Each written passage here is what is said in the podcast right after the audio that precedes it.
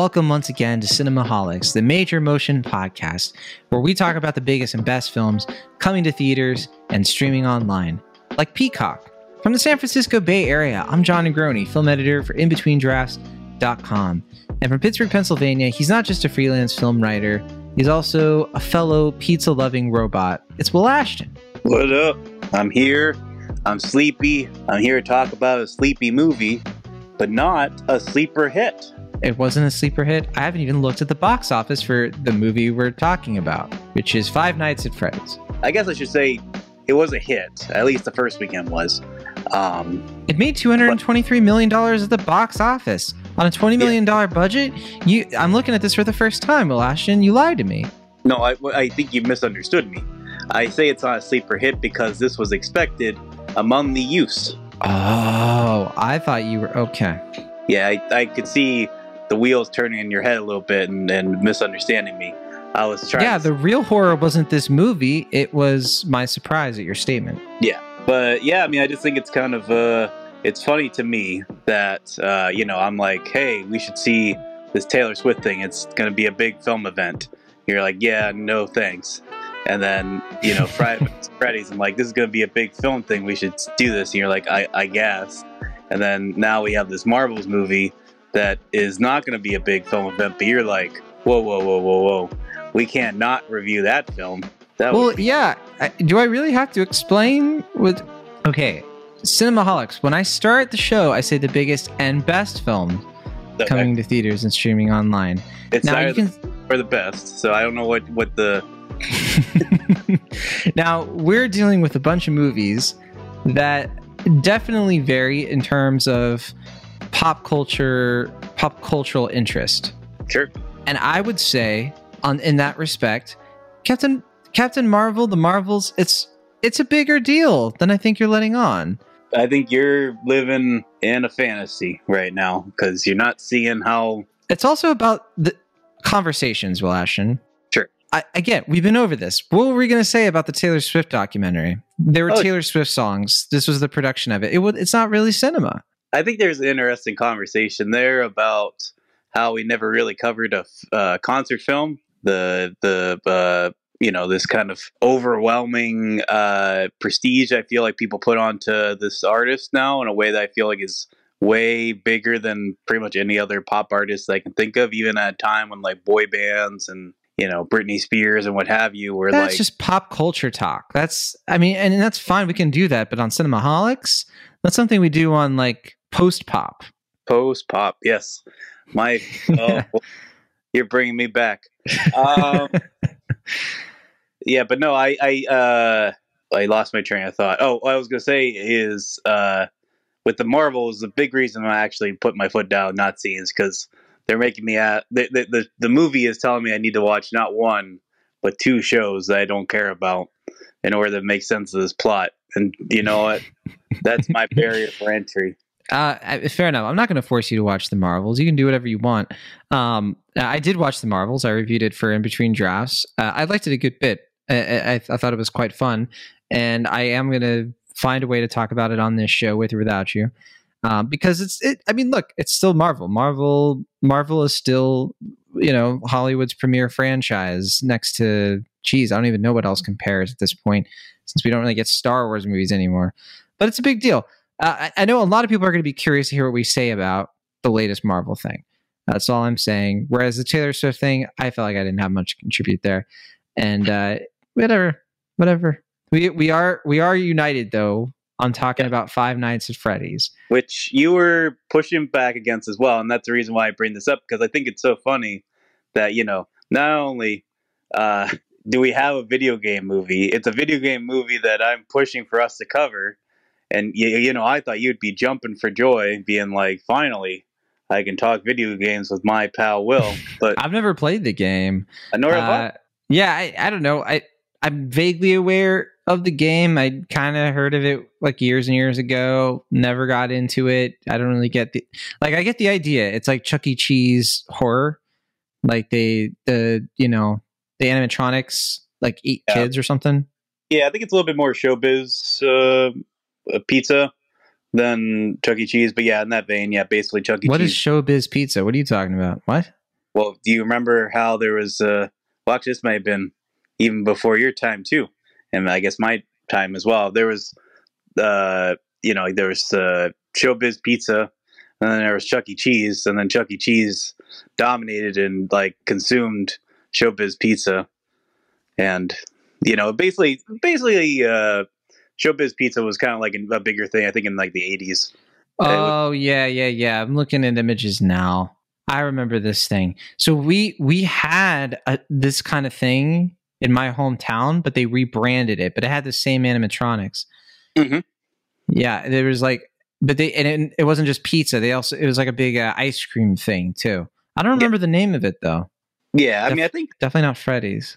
Yeah, I think uh, I, if I recall correctly, the the um, the game creators said I think they were more inspired by Showbiz Pizza, um, but you know because Chuck E. Cheese is the dominant cultural force that it is, you know, I, I think most people, including myself, are going to look at something like Five Nights at Freddy's and say, "Oh, it's like Chuck E. Cheese but evil, the movie," which Yeah. you know sounds interesting. It's a cool premise. It took a long time though for them to make this movie. So, as we've kind of alluded to here, yeah, we're talking about a horror movie based on the video game series, and neither of us have played, so we can't really speak to that.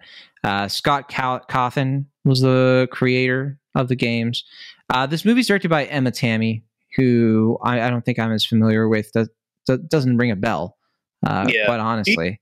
Um, she made a film before this. Is it called like The Woods or or something along those lines? That it's like a promising debut, and I guess uh, they saw something in that film that uh, thought that that made the producers think that she was the right person for this job. But I, yeah, I'm not familiar with this filmmaker before this film. Looks like they made something called The Wind. The Um, Wind that I know began yeah. with W. Yeah, Yeah, with Caitlin Gerard and Ashley Zuckerman. Yeah, it looks like a pretty small movie. Uh, didn't didn't watch this one, uh, but yeah, this looks like a horror western to me. Which okay, so that seems to be tracking. Um, it looks like she's also made some shorts. But uh, yeah, anyway, so in terms of Five Nights at Freddy's, um, it, it's kind of like another way to look at the premise. I think is you know Night at the Museum, you know, but like kind of the horror Chuck E. Cheese thing too because it's sort of like oh the the you know the Chuck E. Cheese place kind of comes to life at night and it's a security bumbling security guard you know with a kid Yeah. right uh Josh Hutcherson is the main main guy here uh not not a lot of like super recognizable like stars uh you know the young kid is played by Piper Rubio who has been on like one or two other things and then uh, Elizabeth Lail, people might recognize from that show You, uh, which I don't think Will you were you ever got into that Netflix uh, TV show. no, Pretty I, popular. I I remember you telling me about it. Is that show still on? That that end recently? It it just aired its fourth season, uh, and it's a good show. It's definitely like pulpy, trashy, um, in a fun way, I think. And uh, yeah, that's it's a Penn Badgley and uh, Elizabeth Lail, main character, uh, early on in the show, and so you know she she pops up here and there. Um, but yeah, anyway, so also Matthew Lillard uh, kind of shows him here. Wasn't expecting him, and best of all, Freddy got to see Freddy and and Chica, Foxy, the whole gang. Yep. So all- uh all the buds. Uh yeah, so so as you were kind of alluding, this is something that uh, this is a movie they've been trying to make since I think like the, game basically came out. Like people were like, "Oh yeah, this let's do a film adaptation of this thing like way back like in 2015." And uh Yeah, I mean, it, it didn't I, I thought the game the game came out like a while back, like 2011 or something like that, maybe or, or sooner. I I thought it was a little bit sooner. I'd have to look it up. Um, I thought I thought it was like 20 teens, like later 20 teens. But yeah, Uh, okay, yeah, I'm seeing here 2014. That that track. So Oh. like literally like right after the game like came out. I think the game was kind of like a viral sensation back when things kind of still went viral. Um, and I, I think that the, the the movie was probably like a quick reaction to that. It looks like Blumhouse was kind of looking at it in 2017. Chris Columbus was attached to it at one point um, as a director. It, this thing just went through so many iterations over and over and over again. Uh, but yeah. Yeah. it looks like they finally just decided like let's just make this thing. Like, can we just hurry up? Um, one one notable thing is that uh, they they used Jim Henson's Creature Shop to work on the animatronic characters, which I could not tell you because a lot of the time the animatronics look CG, and uh, it was, it was kind of weird uh, for parts of the movie because I, I couldn't always tell like you know if any of it was practical, but uh, whatever. Uh, and then yeah, it, we here it is now. Now the movie itself came out. I don't think they were expecting it to do much business. They had a pretty initial kind of like box office run, and then they almost immediately put it on Peacock, the streaming service, but they put it behind the most premium like paywall. So I think you have to have like their premium plus just to stream the movie. I don't know if that changed too. If they were just like, "Whoa, money on the table! Like we don't want everybody to be, just be able to watch this so easily." And so, like, if you, um, you know, I don't know if that's the case. I'm speculating. Yeah, I mean, I think they just basically did the same thing that they did with the later two Halloween movies, which is they did like a day to date with Peacock and theaters. And yeah, I, I, know it worked at least for um, Halloween Kills. Like they, I think it was able to do pretty good business in spite of being on premium Peacock. Though I think that says less about um, uh, the movie itself and more that I think people just don't want to get Peacock uh, premium. uh, if they want to see something, they'll just rather pay. Yeah, go go at a night out. I mean, it, it, this came out October and you know it's Halloween month, and really not much competition at the box office. And you know, if you've been looking at the Cinemaholics releases, and you heard our little you know diatribe earlier about Taylor Swift and all this stuff, you know, it, it has been kind of like like stuff's been delayed. It's been a very quiet, kind of sleepy couple months at the box office since the summer ended, and so I do think a big reason why this movie kind of had a little bit of a splash and then dipped in the second week it's because people were like, oh, yeah, a movie. And it's not a Martin Scorsese movie that's going to take me two days to watch. So there you go. Yeah, it was definitely very front loaded. Also, I think the fact that came out that Halloween weekend when people would be most uh, inclined to want to see a new uh, horror movie. Uh, yeah, it just made sense that it was kind of front loaded in that respect. But I mean, this is uh, you know like I, I have heard of Five Nights at Freddy's.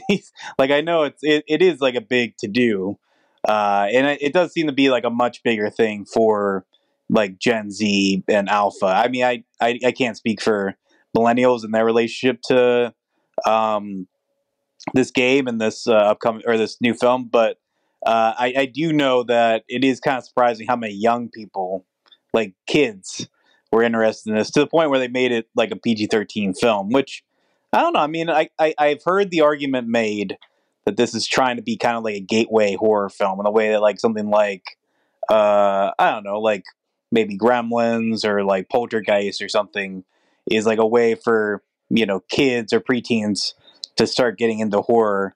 I think it I has like kind of the tone of those movies, to be honest. Sure, I think I like the spirit of that maybe more than I like the actual film itself, but I don't want to jump ahead too much the setup here, and uh, you know, it, it's not that complicated. We kind of already gave you the the basic gist, but there's this place called Freddy Fazbear's Pizza, which was like it used to be this pretty successful like family entertainment center, and it was like super super popular in the 80s, all this stuff, right?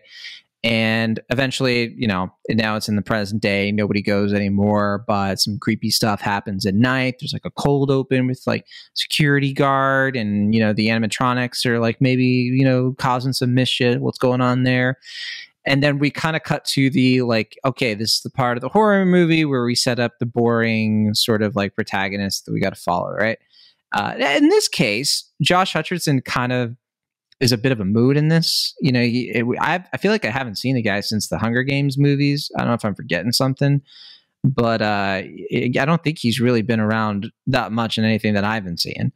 But uh, regardless of that, he he kind of he plays this guy. He's like uh, he has to take care of his younger sister. Uh, he's her legal guardian, and he's having trouble making money and keeping a job because he has like this trauma of like his younger brother was kidnapped when he was a kid and he he like has a an acute sensitivity to children being kidnapped and then when you know it his only option left to get a job and to keep his sister from being taken away and given over to his evil aunt is to get this job at the Freddy's pizza place as their security guard. Terrible hours, terrible pay, and you know high turnover rate, right? But ultimately, he he decides to end up doing it, and you know maybe there's some stuff you know going on in this place that has to do with missing kids, tying directly to his own traumas. You kind of get the gist.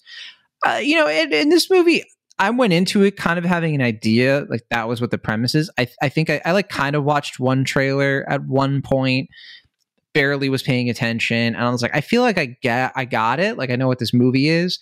I will say, Will, the movie kind of had a couple of zigs, couple of zags that I was like, oh, I, I didn't really think they were going to do that, but uh, oh, I can't. Okay, I guess if they're kind of going for the Gremlins thing, like it is being a little, it, you know, it, it's not going to be exactly the movie it looks like on the tin, at least not yet. So, uh, also got a little bit of small soldiers in this here and there, um, but not as good. Look, I don't know what you're going to say about small soldiers in in a few seconds, but uh, I think that movie is quite fun and uh, has a nice uh, soundtrack. I mean, that's another uh, Joe Dante film, I think, right? There you uh, go. Yeah, actually, I never saw Small Soldiers. Funny enough, because uh, the concept freaked me out as a kid, like evil Toy Story. I was just like, I was afraid. I was spooked. I was just the right age. You know, that's and, and I think you're spot on about Five Nights at Freddy's. That is a very Gen Z thing. That and like Slenderman and stuff like that. Because that was like the era of like really online, like when teenagers were on YouTube I feel like when we were on YouTube, it was like a decade before that, like kind of into the same stuff. Whereas like for them, like yeah, this this is kind of their thing. Small Soldiers was my thing in terms of this kind of movie, I guess, and Gremlins was you know the Gen X thing. So there, there there's got to always be a cycle. Did we have a 2000s one? What was between Small Soldiers and Five Nights at Freddy? That's two. That's two uh, decades. What do we get in the 20 teens and the 20 knots? It's a good question. I feel like there was something. Yeah, it was just you know. Yeah, I couldn't tell you. Uh, wow. Mm. Let's look up Joe Dante's filmography. I was gonna say, well, Chucky would have been before that. Yeah, Chucky was the '90s. Yeah, and they they, they never really stop with those movies. Chucky was started in the '80s, right? But then, yeah, kind of like became more of a thing in the '90s. Yeah, I um, remember Ch- Child's Play, like those movies. I remember seeing them at the video rental store. I was there. Yeah, I don't know. I mean, there's something obvious I think we're probably overlooking, but I can't think of it what it is. We're too uh, tired, as we've established. Yeah, too sleepy. Uh, like I was watching this movie.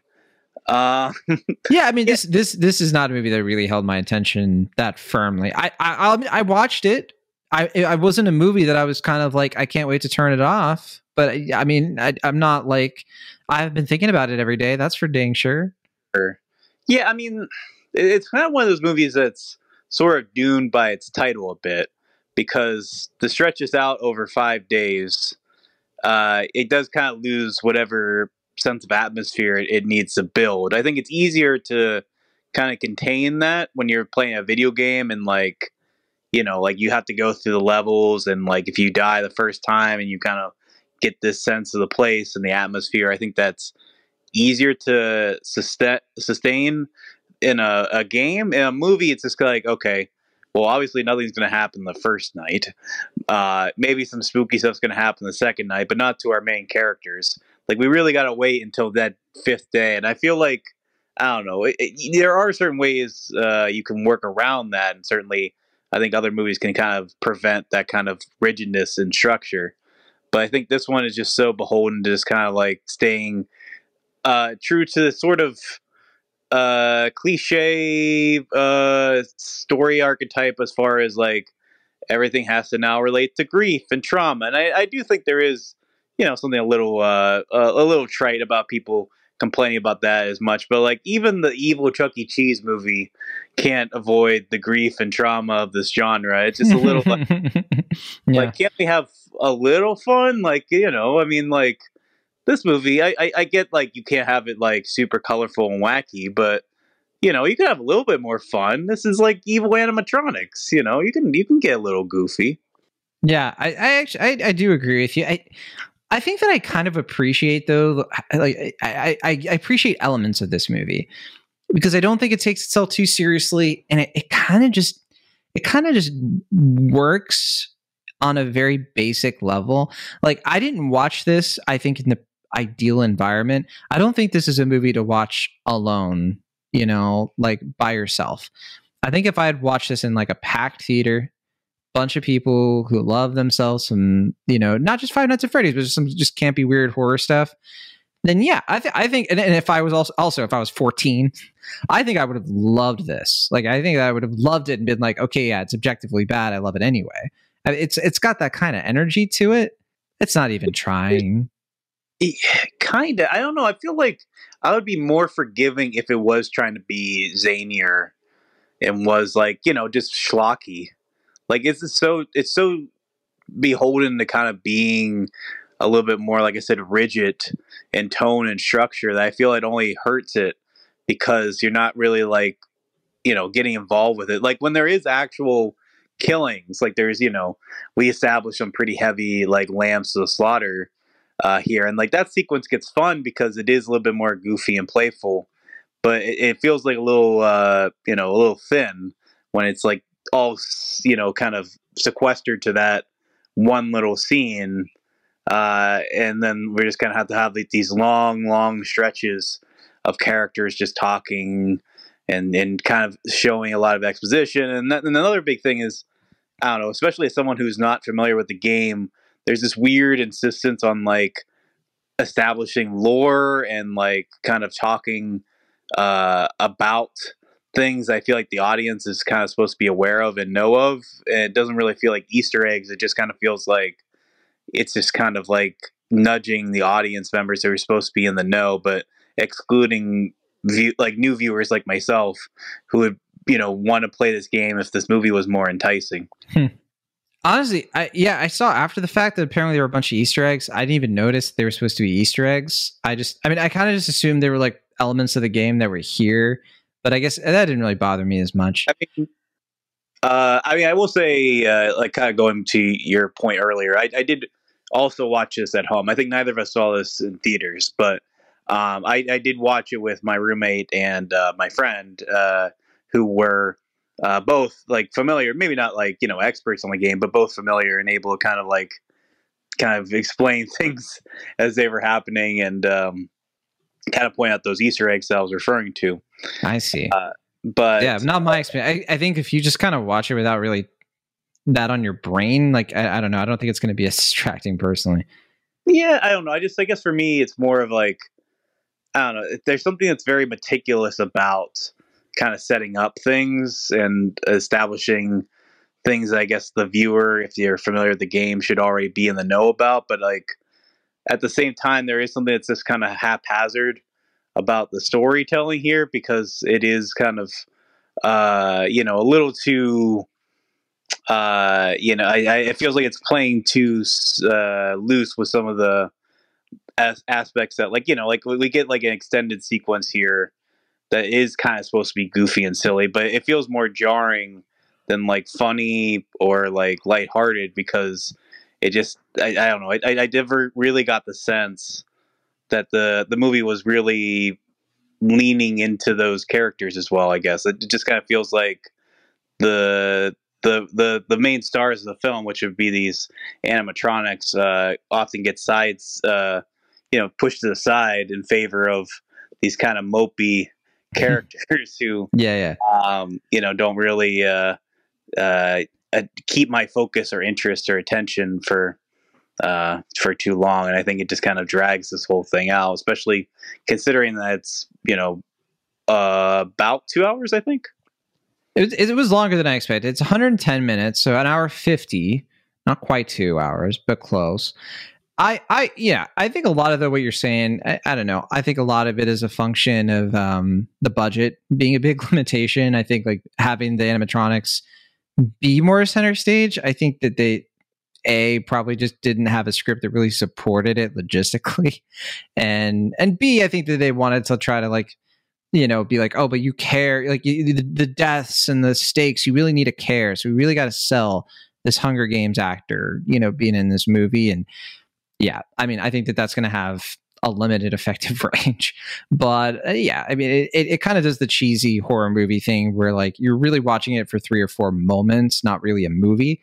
Um, th- I didn't find a lot of like super positive, you know, feedback reviews on this one.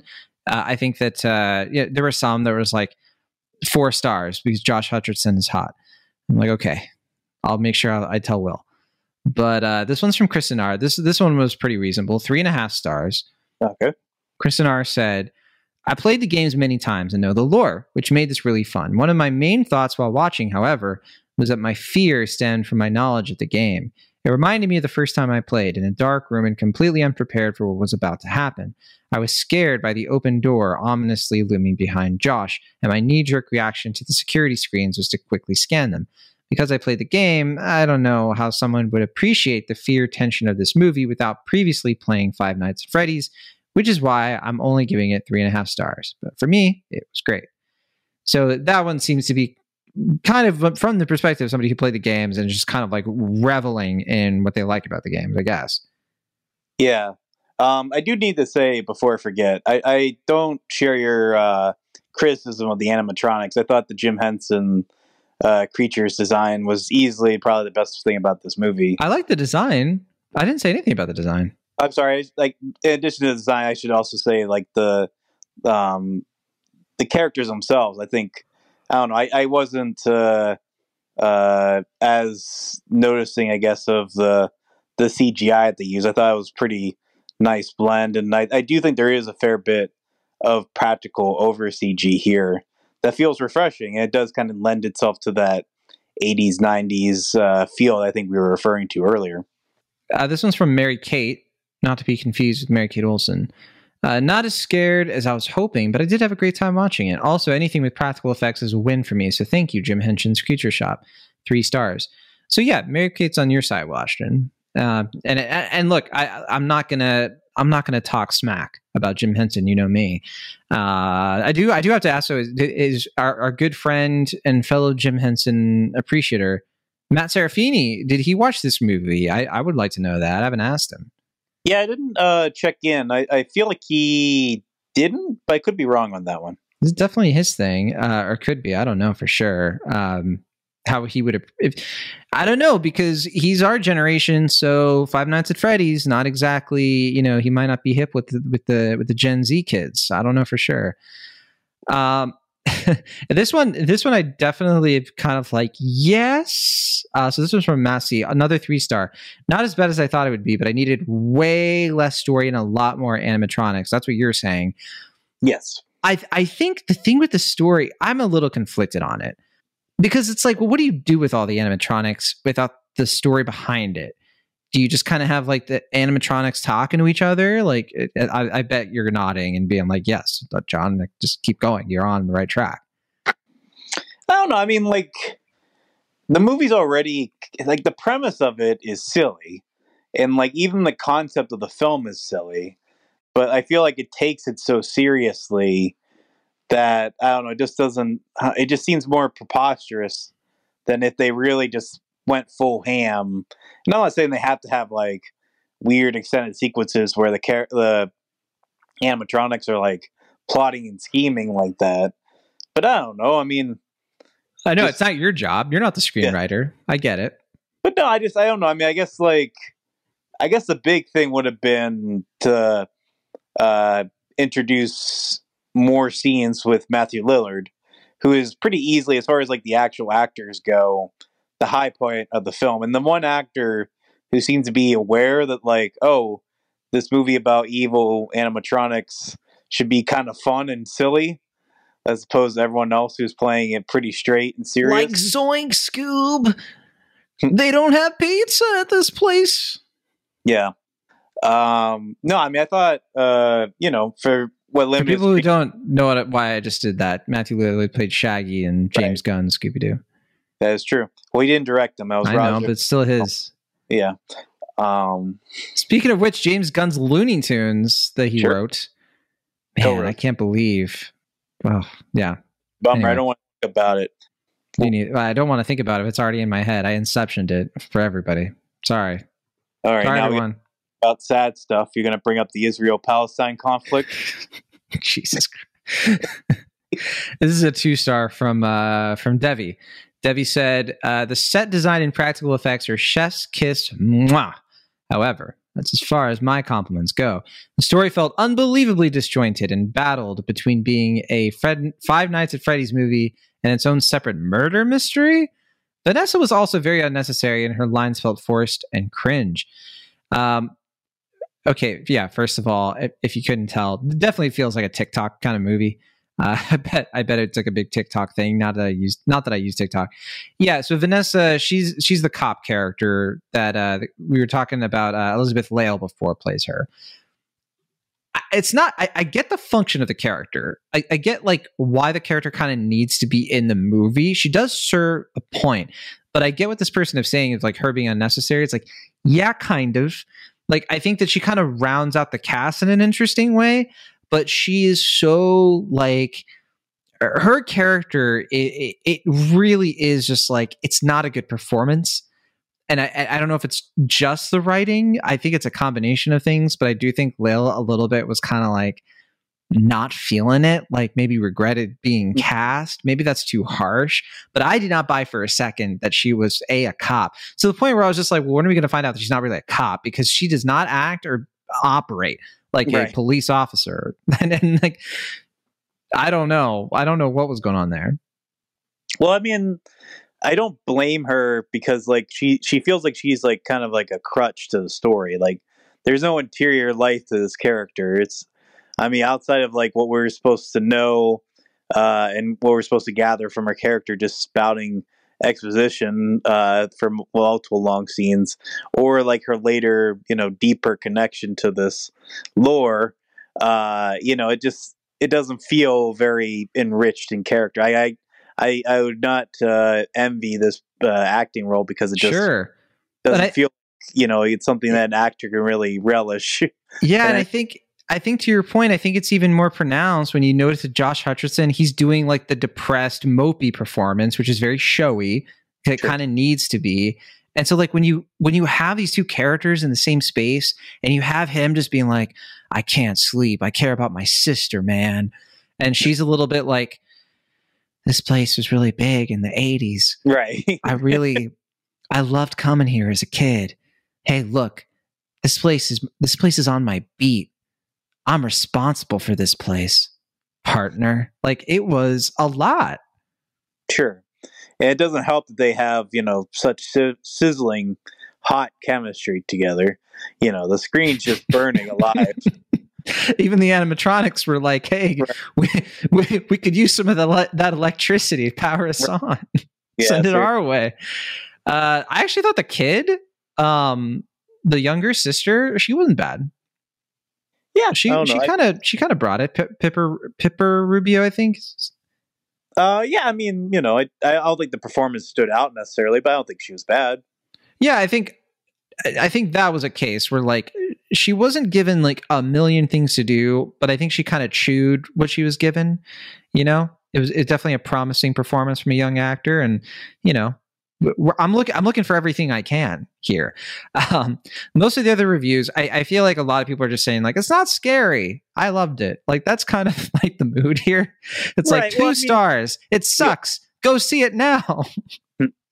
yeah, I mean that's the thing, right? Is that like I I feel kind of bad for the people who uh you know are like, oh, it's a starter horror film. Like, yes, you know, if this gets people into the genre, then God bless. But yeah, no, I feel like there are like starter horror films that people can watch that are actually kind of scary, but you can watch, you know, them like a younger age, like I said, like Poltergeist or Gremlins are like really good examples of movies I think are really solid and have like scary, spooky elements to them.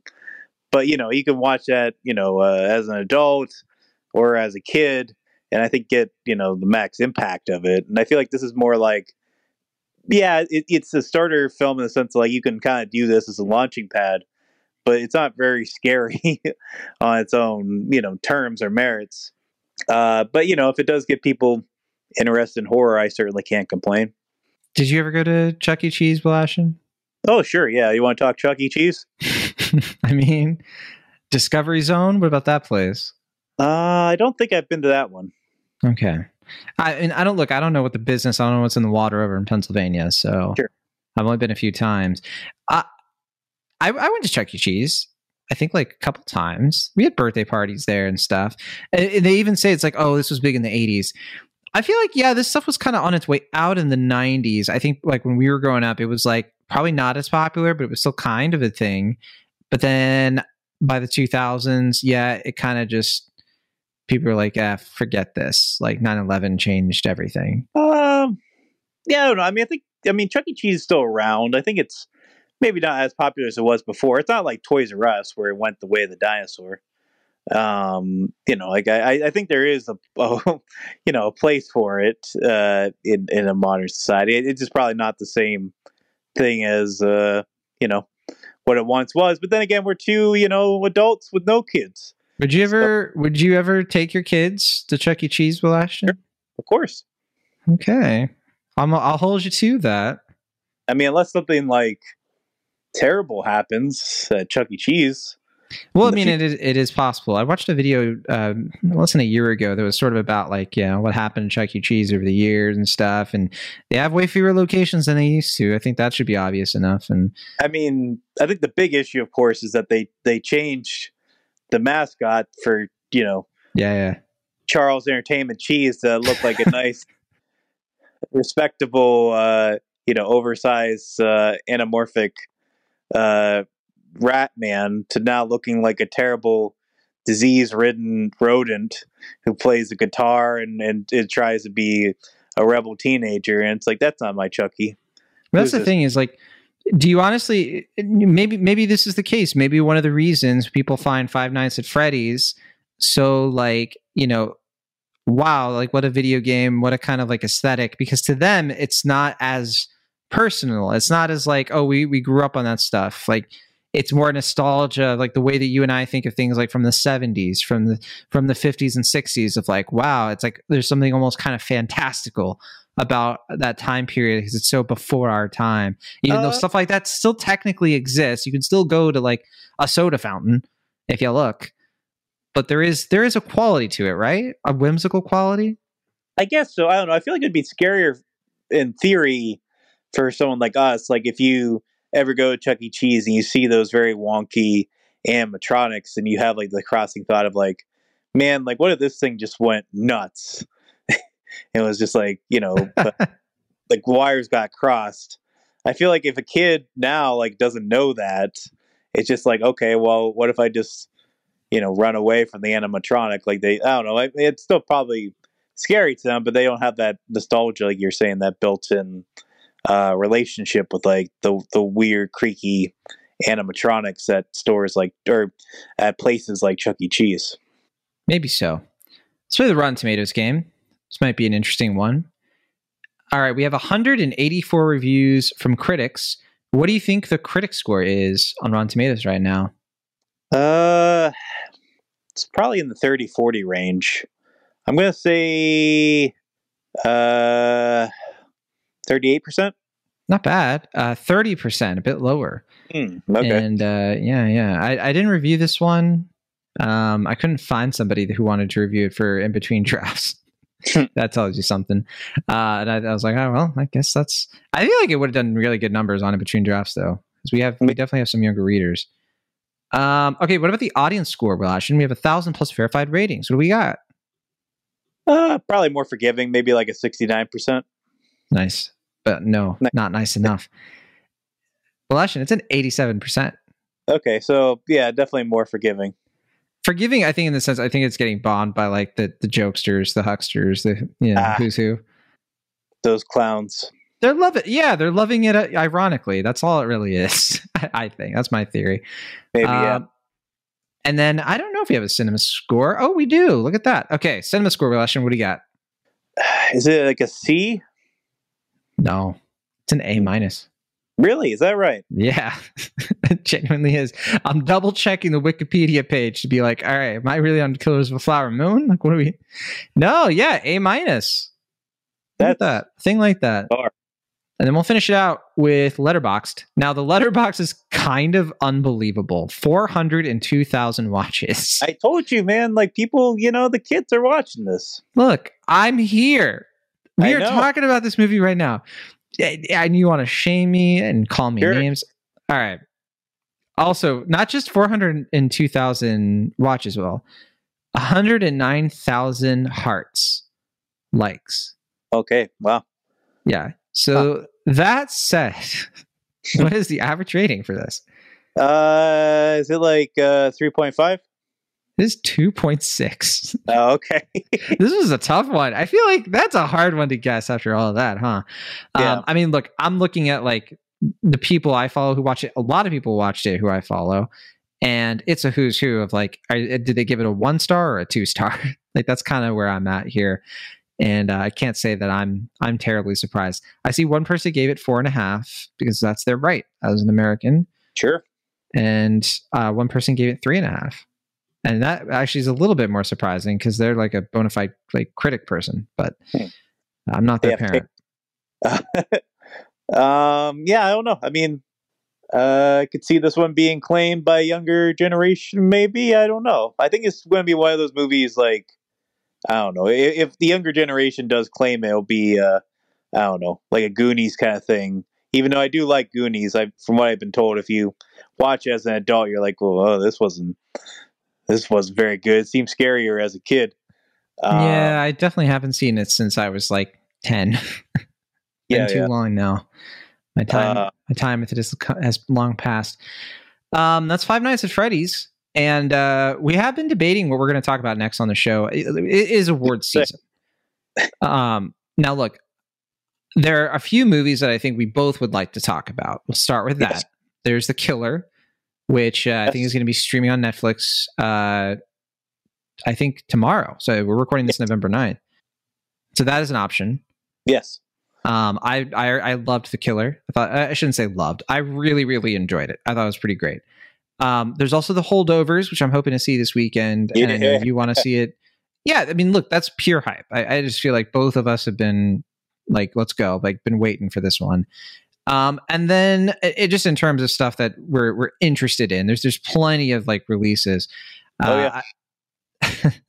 um, all of us strangers uh, i just saw it and uh, i don't know I, it might not actually be till december till we can get to that one because i don't know if it's going to Yeah, be Uh, yeah the do release i think is a little later huh I do have a screening for that next week, so I guess we could do it early if you wanted to. But um, so it yeah, depends you know i mean you know it kind of depends on our holiday coverage and what we want to do there uh, but yeah I th- the big release is going to be the marvels now w- yeah as we speak, people are at the the Thursday previews. We don't know how it's going to do box office wise. I don't think it's going to be tracking pretty well. I, I think it's you know- tracking to be like forty-five, maybe less million. that's pretty bad. I, Yeah. I, I think I think that it's probably going to not do great. I think a lot of people are kind of like uh with like Marvel in general right now anyway.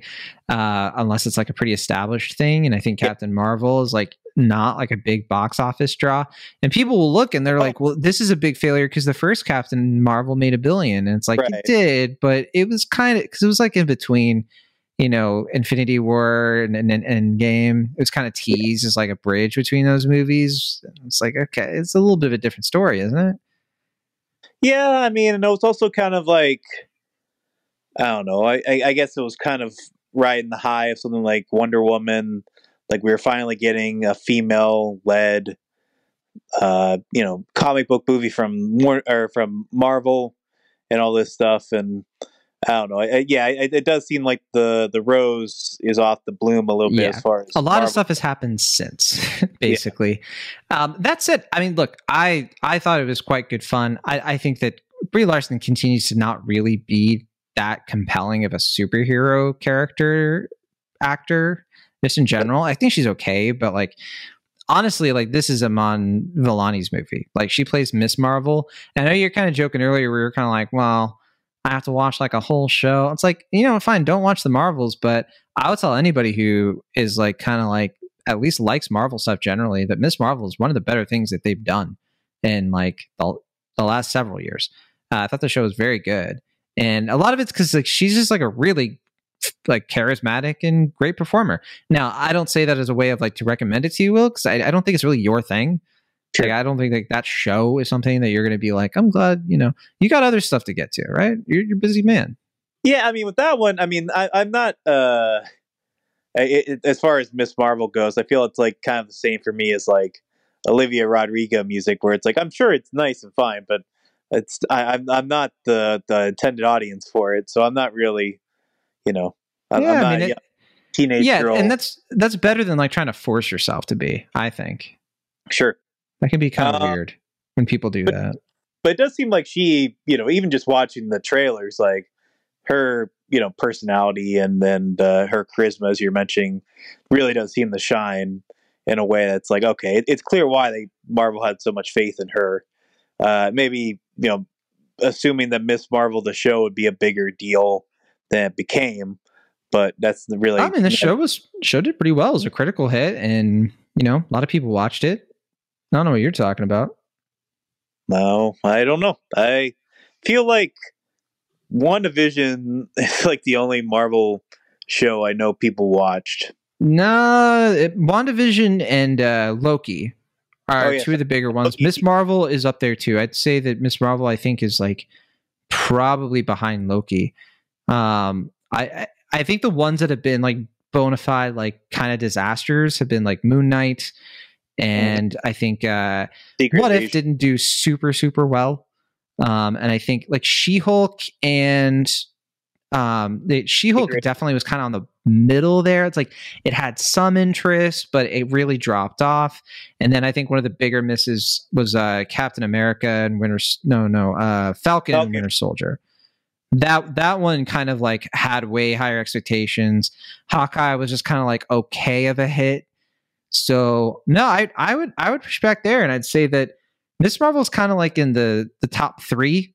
Not that that it's like a very contestable list that you want to be on a prestigious list. I just mean in terms of like making any cultural impact. I feel. I like, mean that too. I don't know. I mean, I guess we'll just have to agree, disagree on that one. But that's the thing. I think you kind of disconnected from Marvel by the time Maybe. like by the time we hit 2022. I feel like you were kind of like out of the just you know I, I noticed a pretty there to me there was a very notable difference between the conversations or lack thereof during Miss Marvel, Moon Knight, and those shows, like because they were around the same time, uh, and She Hulk too. I did watch a little bit of She-Hulk. I, I guess I should n- mention that as far as uh, my Marvel awareness. But yeah, I mean, I once they started establishing that I had to watch Disney Plus shows, that's when I kind of tuned out. Yeah, that's all right uh, because we'll be able to talk about other stuff and. Uh, Literally, as we speak, there's a new Loki show, and I haven't seen any of it. Secret Invasion, I didn't even mention that one. I was- mentioned that. I guess you didn't hear me, but yeah. Oh, I, yeah, I didn't hear you, but uh, um, and and will I mean, is it possible that we talk about the curse on Cinemaholics? we did talk about the rehearsal, so I'm I'm not uh I'm not opposed. I mean, yeah, I mean that starts up this weekend, so it's gonna be on Paramount Plus, and we both have Paramount Plus, so I mean that's my pitch. Yeah, um, but there's also uh, Anatomy of Fall and Priscilla as well. So Yeah, Priscilla Priscilla is the one that it, it- look. There are just a few screenings I missed. That's what it comes down to, and I do really want to see Priscilla. And Anatomy of the Fall, I I, I am going to see. I have to see it, um, and so it's just a matter of when. At, at the very least, though, you can see that there's all these things, and then you're saying, "But Marvels." Yeah, Yeah. because I had fun at the Marvels. I think it was a it's a funny movie. It's a good time. all right, well, that was Five Nights at Freddy's. Thanks for listening, and uh, we'll be back next week or whenever you hear us. Uh, see y'all next time. Uh, from the Internet California, I'm Jon Negroni. And if you're in Pennsylvania, I'm Will Ashton. Bye. Bye bye.